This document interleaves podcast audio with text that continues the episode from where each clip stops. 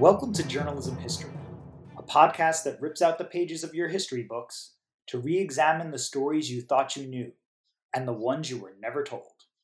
I'm Teri Finneman, and I research media coverage of women in politics. And I'm Nick Hirshon, and I research the history of New York sports. And I'm Ken Ward, and I research the journalism history of the Great Plains and Rocky Mountains. And together, we are professional media historians guiding you through our own drafts of history. This episode is sponsored by Taylor and Francis, the publisher of our academic journal, Journalism History. Transcripts of the show are available online at journalism-history.org slash podcast. Today we have a special episode of the Journalism History podcast. We've just learned that Joe Biden has been elected the 46th President of the United States, and his running mate, Senator Kamala Harris of California will become the first woman to serve as vice president. And so, for the first time, we are recording and releasing an episode of the Journalism History podcast on the same day as history is unfolding. I'm excited to talk today with a voice that will sound familiar to our listeners, the executive producer of the Journalism History podcast and one of our hosts, Dr. Teri Finneman of the University of Kansas. Teri's research focuses on news coverage of U.S. First Ladies and women politicians, as well as the US suffrage movement. And she is the author of Press Portrayals of Women Politicians, 1870s to 2000s, published in 2015 by Lexington Books.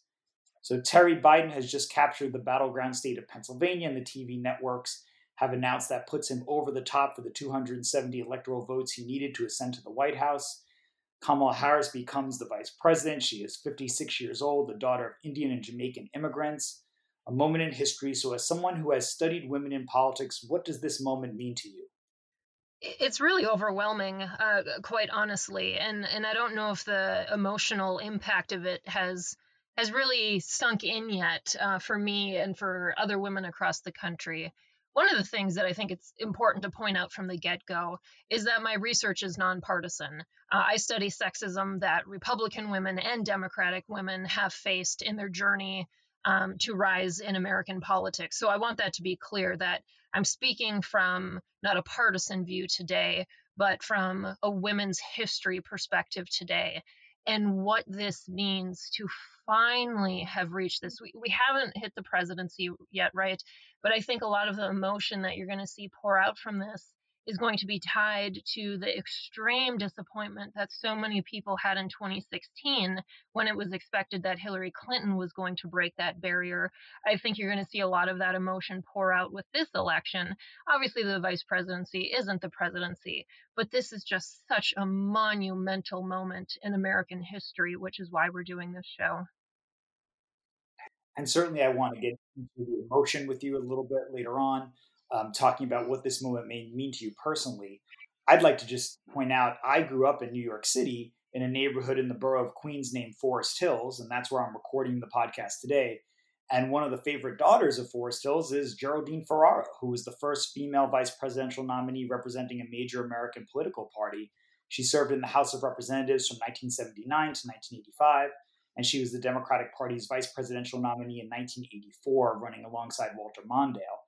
I know, Teri, you studied many women in politics long before Geraldine Ferraro and some after too. So could you provide us with some of that historical context? Who are some of the women pioneers who have gone through this political movement who have led up to this historic moment? Well, we're going to talk about the suffrage movement uh, and go back to 1840 a little later in the show, I know. But I want to start out talking about 1872 in particular when Victoria Woodhull was the first woman to run for president in this country. This is a fact that a lot of people don't know for a variety of reasons, which is the whole purpose of our podcast, right? Is to bring to light these people who have been written out of history, who weren't included in the first place and bring them to light. And so it was actually in 1872, and I'm going to say that again 1872 that we had the first woman run for president in this country. And my book chapter on her is called Media Villainization of Victoria Woodhull. And she was completely demonized by the press. Uh, one of the articles uh, written about her, this is what it said her connection with a movement damns that movement. She may be mad, but she's impure in thought and depraved in expression. Her ideas are not merely preposterous, they are revoltingly indecent and nasty. So, this gives you an idea of how women who ran for political office way back then were vilified for even the thought of it. Now, some people may think, well, Victoria Woodhull, she was probably some third party no name, right? And she was a, a third party ticket, but she wasn't a no name. She was extremely well known by people of that time period. She was the first woman to testify in front of Congress that women should be given the right to vote. She was very involved in the suffrage movement with Elizabeth Cady Stanton and with Susan B. Anthony. So this was a pretty prominent woman for her time. Uh, and she was referred to as being the satanic ticket. She was referred to as a fit subject for a lunatic asylum. And so women have been enduring these barriers dating all the way back then, with them not seeming to be credible um, and, and being vilified and having sexist uh, tactics used against them. And throughout my book, I go from 1872 up until the present. Uh, and I take a look at media coverage of, for example, Jeannette Rankin, the first woman elected to Congress, of Margaret Chase Smith, uh, the first woman placed in nomination at a major political party's convention uh, for the nomination of presidency. And then, of course, I take a look at uh, Sarah Palin as well, uh, as well, of course, have have studied media coverage related to Hillary Clinton, uh, related to Nancy Pelosi, uh, Elizabeth Warren, and, and studied some of the more recent women. And and throughout history, these women have had to endure these double standards, the, the sexism of, of their appearance and what they look like, and if they look proper enough, of if they're competent enough to have a role in politics, um, if they're too masculine and then they get the bitch word thrown at them, or if they're too feminine and then they're deemed incompetent. Um, there is just always, always these extra barriers that they have had to overcome after all of these years, which is just why it is such a major moment to finally break these barriers. Well, and then as you've studied all of this media coverage and you've identified the major narratives that are used to vilify these women politicians over the years, with Kamala Harris, I'm sure you've been paying close attention since she was selected as the vice presidential nominee. What do you make of the media coverage of her so far, and what should we be looking out for in these days and weeks and maybe years to come? Well, I mean, you're certainly seeing some of these same things play out with her, uh, the, you know, vilification related to her policies. Um, we had the article that was written about the shoes that she wore. Uh, never have I come across an article about what a male vice president's shoes were. Um, the the rhetoric that she's angry, that she's a monster, which plays into the racist stereotypes of angry black women. Um, and so she has certainly endured these same kind of things. And this is not something that just because we now have a female vice president will suddenly go away, right? Because this is something that is very much ingrained into our culture. We certainly have made progress since 2008 when both Hillary Clinton and Sarah Palin were in the national spotlight, and there was suddenly much more recognition of the sexism that women in politics have to endure. And there's been a lot more discussion about how to deal with that, especially since then.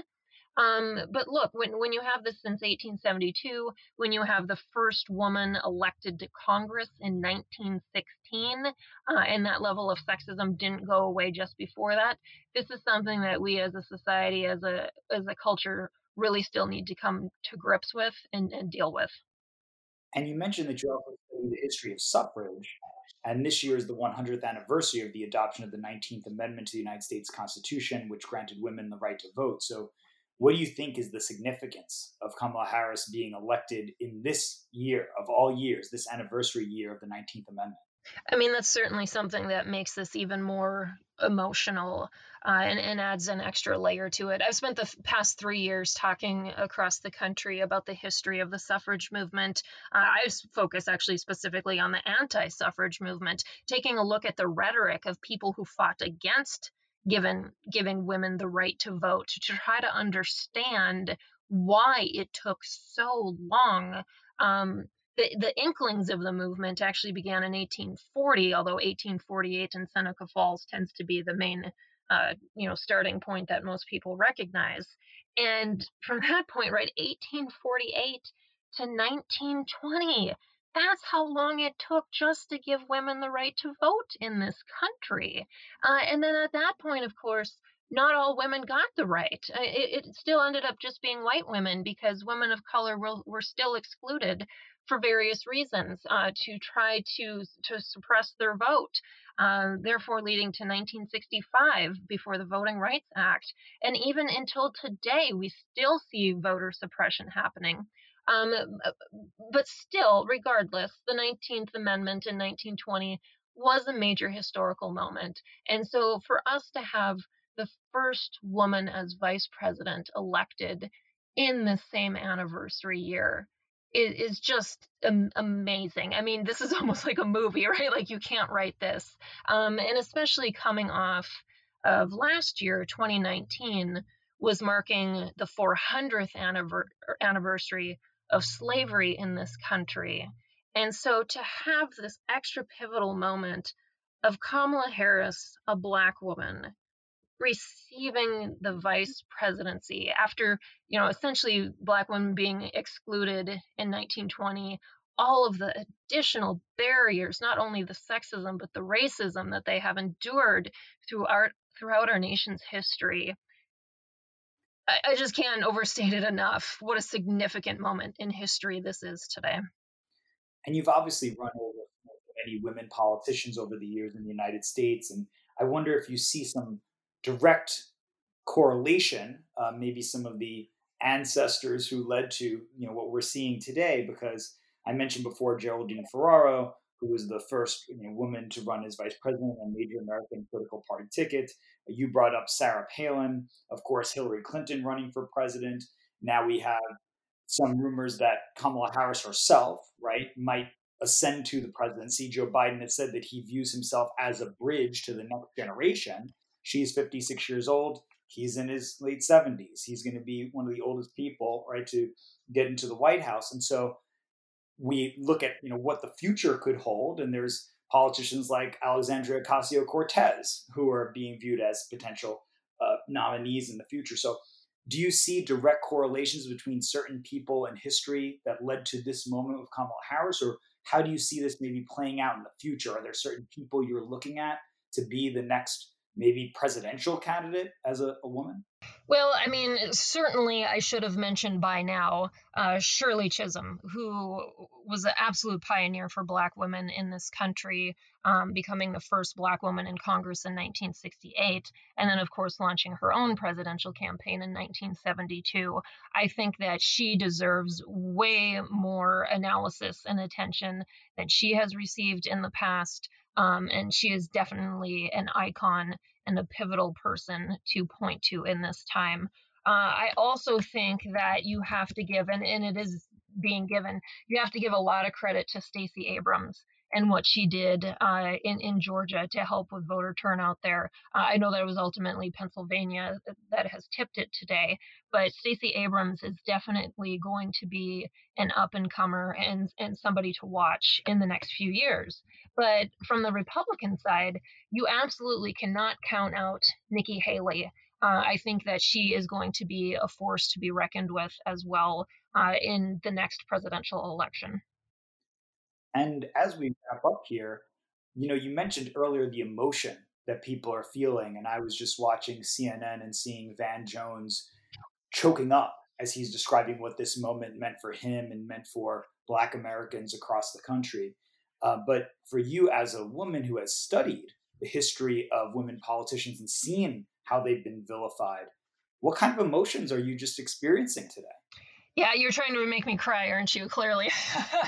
um, I, I, mean, it, it, it sounds really weird, um, but as a historian, you spend so much time studying these women and studying their biographies, and and you get attached to them. You feel like you know them, and so you almost feel the the the weight of Victoria Woodhull and Jeannette Rankin and Shirley Chisholm and Margaret Chase Smith and all of these women, the, the suffragists, you feel the presence of these women and how they would react today. You know, I think of Susan B. Anthony, uh, who died before the 19th Amendment was passed. These women who devoted their entire lives to making this possible for future women and how they aren't alive to see this today. And I, I just feel that that empathy and how proud they would be that they were somebody who helped make this moment happen for us today. And hopefully, we as Americans can pay this forward in the future. I think it's come through to our listeners, but obviously, people like Teri, scholars like myself who spend so much time, years and years, devote entire careers to researching subjects. Obviously, we pick those topics because we're personally passionate about them. And then as we do the research, we learn more about these historical figures. It becomes even more embedded in our own identities. Um, so we feel this very directly. Um, it can affect, you know, lots of aspects of our own emotions. So thank you so much, Teri, for joining us for this really special episode. Thanks to our listeners for tuning in.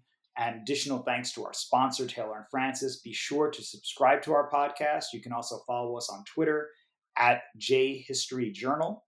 Until next time, I'm your host, Nick Hirshon, signing off with the words of Edward R. Murrow. Good night and good luck.